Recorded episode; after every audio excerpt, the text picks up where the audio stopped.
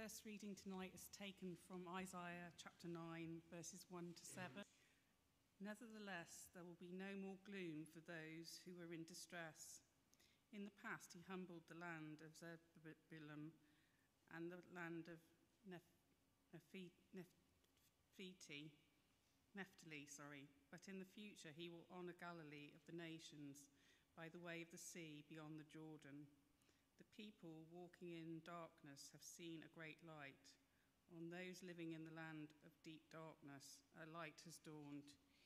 You have enlarged the nation and increased their joy.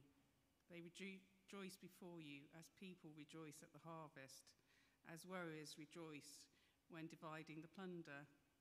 For as in the day of Midian, defeat you have shattered, the yoke that burns, burdens them, the bar across their shoulders, the rod of their oppressor. Every warrior's boot used in battle and every garment rolled in blood will be disdained for burning, will be destined for burning, will be fuel for the fire. For us a child is born, for us a son is given, and the government will be on his shoulders. And he will be called Wonderful Counselor, Mighty God, Everlasting Father, Prince of Peace.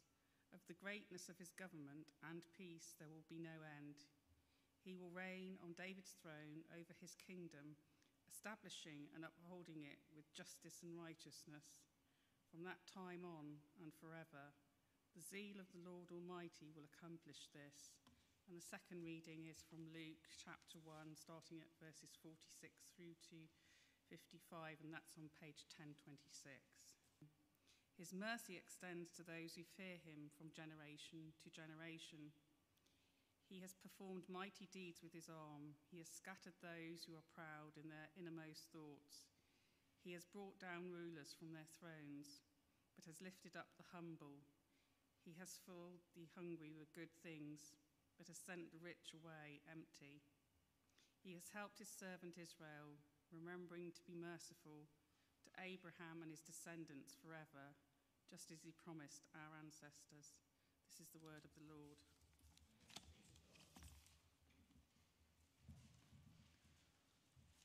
Lord God, thank you for the chance now to listen to your word. Please, in your kindness, fill us with deep joy as we hear about what you're like and what you're doing. Amen. Well, I can't say for certain, but I'd guess that um, throughout history, for most unmarried teenage girls who discover that they're pregnant and who know that their fiance is going to find out it's not theirs, um, celebration is probably not the response you'd normally get. Um, but in the song that we just heard read a moment ago in Luke, um, that is exactly the response uh, that Mary gives to this, that very situation. She's an unimportant, unimpressive teenage girl engaged to Joseph. She discovers she's pregnant, and it's not Joseph's. And her response is to break out in cartwheels of joy in this song that's become one of the most famous songs of all time. And now, obviously, we know that Mary's situation is a little bit different. Um, a couple of days before she sings this song, um, she's been visited by an angel who told her, um, You're going to become pregnant by the Holy Spirit.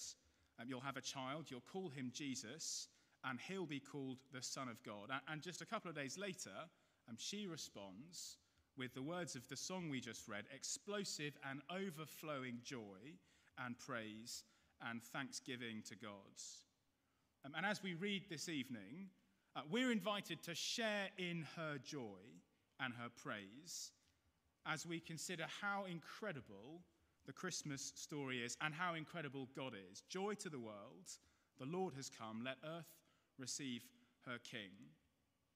And so at this point, I want to ask um, do you ever find that there's a, a gap between the way that you feel about God and about the gospel and about Christian things and about the Christmas story, the way that you feel about those things, and the way that you think you ought to feel about those things. Like in my head, I know this is wonderful and exciting and amazing, but rarely am I as joyful or as grateful or as excited about Jesus as I think that I should be.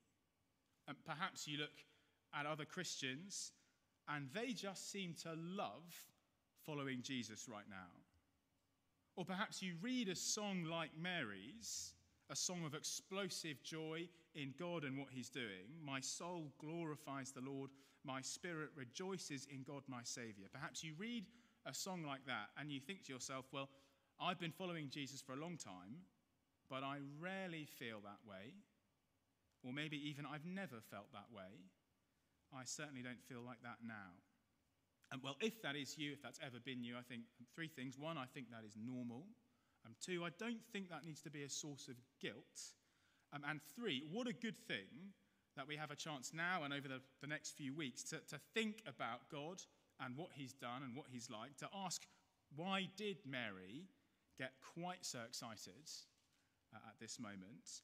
And my prayer as we do that is that we'll, we'll know something of what she knew and we'll feel something of what she felt. And let me say very quickly, and the aim is not that we leave this evening uh, with big grins on our faces thinking life is amazing. Um, for some, that might be how you're feeling right now. For some, um, it most certainly won't be. And the aim is not that we leave thinking life is amazing. The aim is that we leave wherever we are, whether life's amazing or, or, or life's rubbish right now, um, thinking that God is amazing, more sure, uh, more joyful, like Mary, uh, because we've realized God is amazing. And well, let's look at why. Um, if you're a note taker, I'm sorry, there are no headings, but here is now the time to write a heading if you have a pen and a piece of paper. Heading one um, Rejoice. God's salvation has finally come. And if, you if writing that down, underline finally. Uh, rejoice. God's salvation has finally come. Um, I remember when the final Harry Potter book came out, uh, 2007, I think, um, people went absolutely ballistic. And they were so excited to discover the ending. If you don't know Harry Potter, it's about a boy who goes to wizard school, and for seven years, an old man tries to kill him in different ways. And the final book is very, very dramatic and very exciting and very momentous because it's the climax of the 3,000 pages and six books of story that have come before. And finally, in the last book, everything's resolved and satisfied, questions are answered, the story comes to a pleasing end.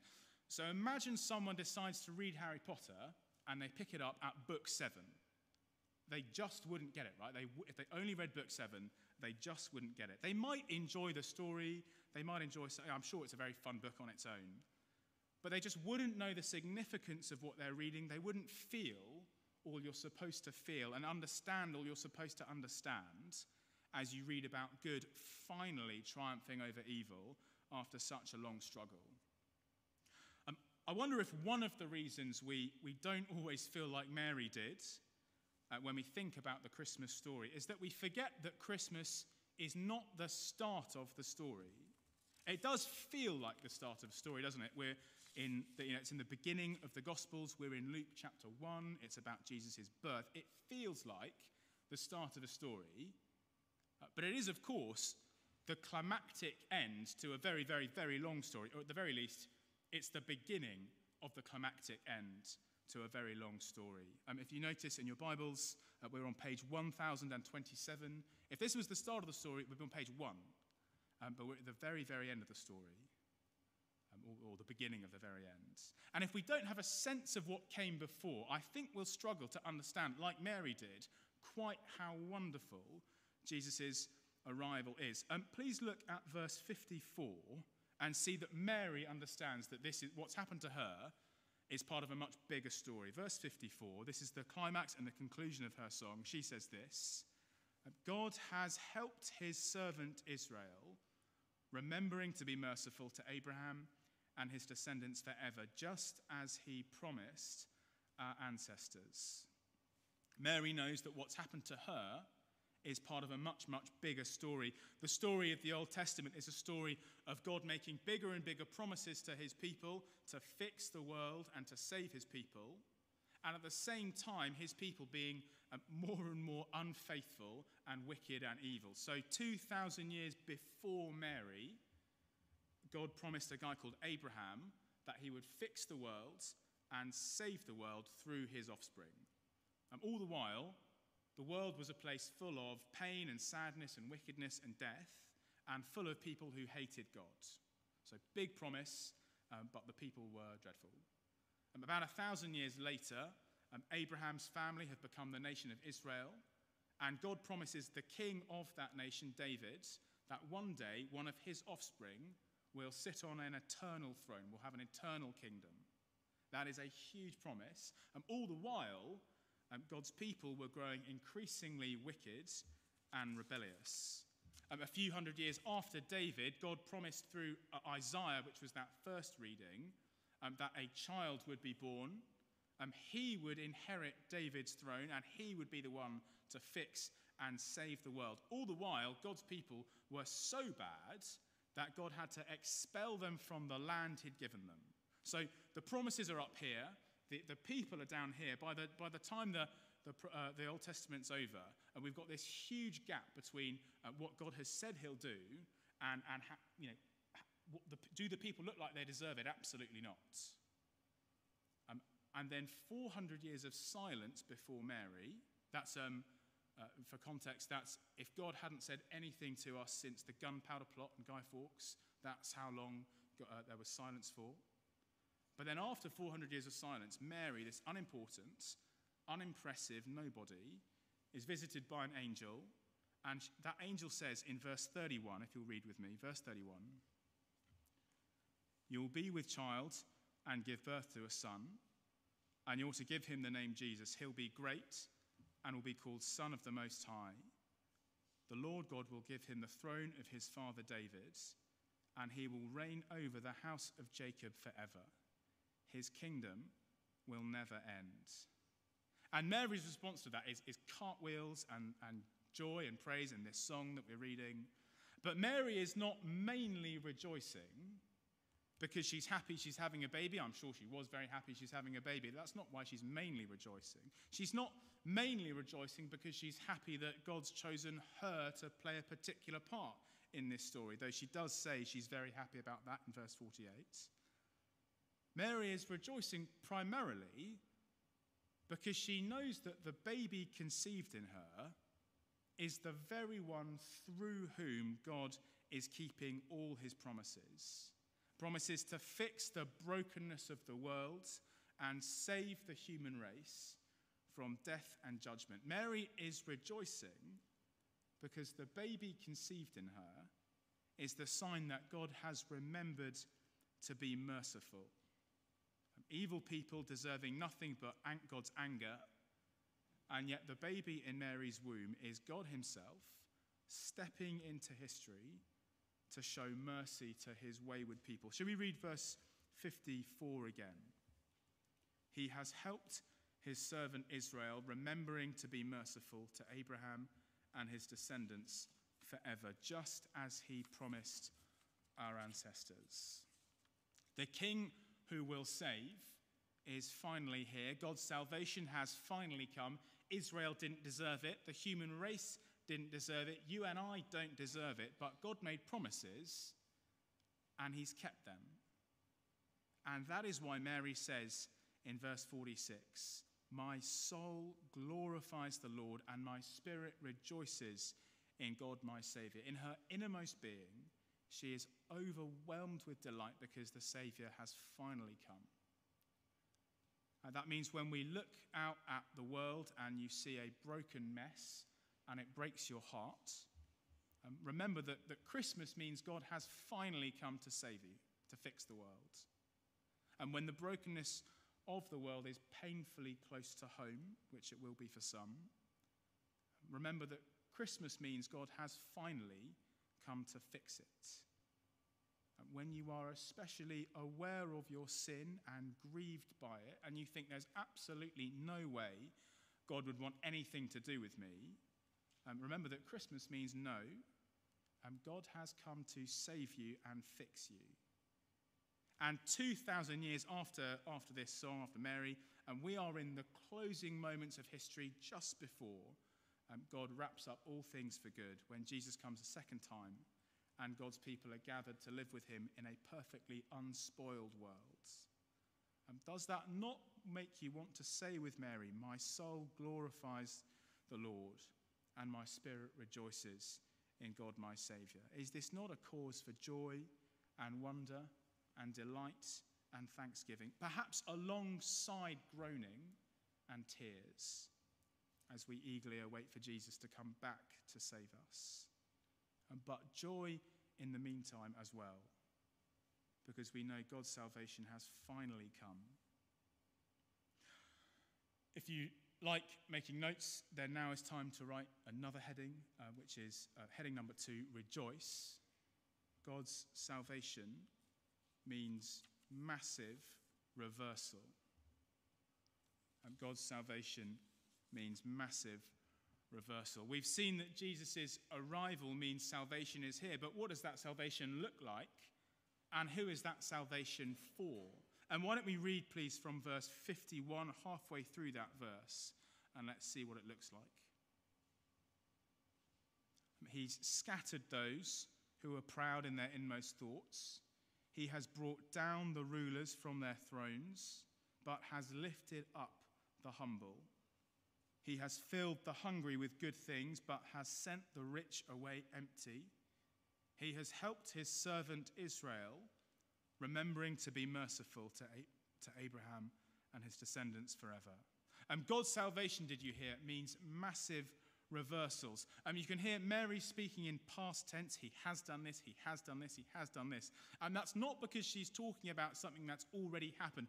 It's because she's so, so certain in what God will do because of the arrival of the Saviour King. It's like she can talk about it in past tense. It's like she can say, it's happened already. Such a deep trust in God and what he'll do that she knows um, the proud will be scattered. Rulers will be brought down, the rich will be sent away with nothing, but the hungry will be fed, and the humble will be lifted. And now we need to be careful how we understand this. It doesn't mean that God is going to look at your bank balance, and if you are over a certain threshold, that's bad news. It doesn't mean that if you're in a position of power or authority, Jesus wants nothing to do with you. It has to do with our attitude towards God, um, our spiritual poverty or riches. Um, are we self reliant and arrogantly ignoring God? Or are we hungrily, humbly, dependently coming to Him for mercy? Uh, the language of rich rulers being brought down, like, it paints a picture, doesn't it, of, of arrogant self reliance and an attitude that says, I do not need God. Um, the language of hunger paints a picture of needy, humble dependence on God. But of course, we know there, there are people who are rich and powerful who have humbled themselves before God. Jesus even met people like that. Think of Zacchaeus, the tax collector. And we know that there are people who are poor and hungry who proudly stand in opposition to Jesus. Um, Jesus met people like that. Think of the thief on the cross who wouldn't repent. Um, God's salvation means massive reversals. The humble will be lifted, the proud will be scattered. And isn't that the pattern for salvation that God's already set? We see that all the way through the Bible. And verse 51 again, he has performed mighty deeds with his arm. Um, that's language that calls back to the Exodus, which is when God saved his people out from slavery in Egypt. If you know that story, think of Pharaoh, uh, the king of Egypt, the rich, proud ruler who arrogantly set himself up against God, abusing and oppressing God's people, ignoring him. And think how he was humbled and humiliated and brought to nothing by God's mighty hands. But God's people, the poor, enslaved, and oppressed, um, lifted up, rescued by God and by his mighty hand. God's salvation has always looked like reversals. And the salvation that Jesus brings, that Mary has just heard about, is no different. The humble will be lifted up, the proud will be scattered. And think of the attitude that, that I sometimes see in myself that, that means we arrogantly live just as we please, thinking God is not there, or, or God won't hold me to account, or God can't hold me to account, or if he does, I'll probably be able to charm him uh, and bring him round to my side. What a pathetically arrogant, stupid way of thinking. What a ridiculous way to think about God. Or think of the attitude that arrogantly thinks, well, actually, God's probably really pleased with me. I'm a decent sort of person. I'm respectable, polite, pay taxes, recycle. I'm sure God is pleased with me as I am. I don't need to consider him for a moment. I'm in complete denial of sin. And well, Jesus is coming means that the proud will be humbled. And Mary thinks that's a cause for rejoicing. And isn't she right? Don't you want people in positions of power who've abused and exploited because they think there will be no justice? Don't you want people like that to be held to account by Jesus? Don't you want to see violent tyrants responsible for the deaths of countless people and for the misery of countless more to be held to account by King Jesus? Mary realizes that there will be a day when people like Vladimir Putin are held to account by Jesus if they don't repent first. And so she rejoices, and I think we should too. That the Saviour has come, the proud will be humbled. And at the same time, the humble will be lifted. Uh, for those who realize their spiritual poverty, who realize they have nothing to offer God, those who, like Mary, know how much they need saving um, and who say there is cause for those people for great rejoicing because the Saviour's here and he lifts the humble. He's such an extraordinary God that he looks at wretched people like you and like me, and his instinct is to have mercy on people who say, Please, please, God, I need help. And that was Mary. Mary knew that the baby in her womb was, the, was that Saviour who'd lift the humble. And so she is overcome with joy and thanks to God. And so each one of us needs to ask ourselves, just as we close, am I like Mary, humbled before God, dependent on Him for mercy, trusting in His promises? Or am I proudly, arrogantly ignoring the one who humbles the proud, saying, I don't need him. I'm okay on my own. I don't need to listen to him. Um, the, berry, the baby in Mary's womb is cause for great joy, but also cause for urgent response. He is a merciful king, but please look again at verse 50. His mercy extends to those who fear him. And what a mistake it would be to think of Jesus only as the baby in the womb or the baby in the manger and forget that he's also the conquering king of the universe. And God's salvation has finally come. The humble will be lifted up and the proud will be humbled. And as Christmas approaches, whether that's a time that for you is filled with uh, great excitement and, and, happiness or stress and sadness. I, I hope that if you're a follower of Jesus, you'll be able to say with Mary those words in verse 46, which we'll read again My soul glorifies the Lord, and my spirit rejoices in God my Saviour. Shall I pray? Lord God, thank you that you have remembered to be merciful and that you've kept your promise to save and to fix the world. And thank you that you will bring down the proud and lift up the humble. Thank you so very much for Jesus. Please, in your kindness, fill us with a deep joy as we think about uh, what he's done and what he's still doing and what he will do. Uh, thank you for Jesus. Amen.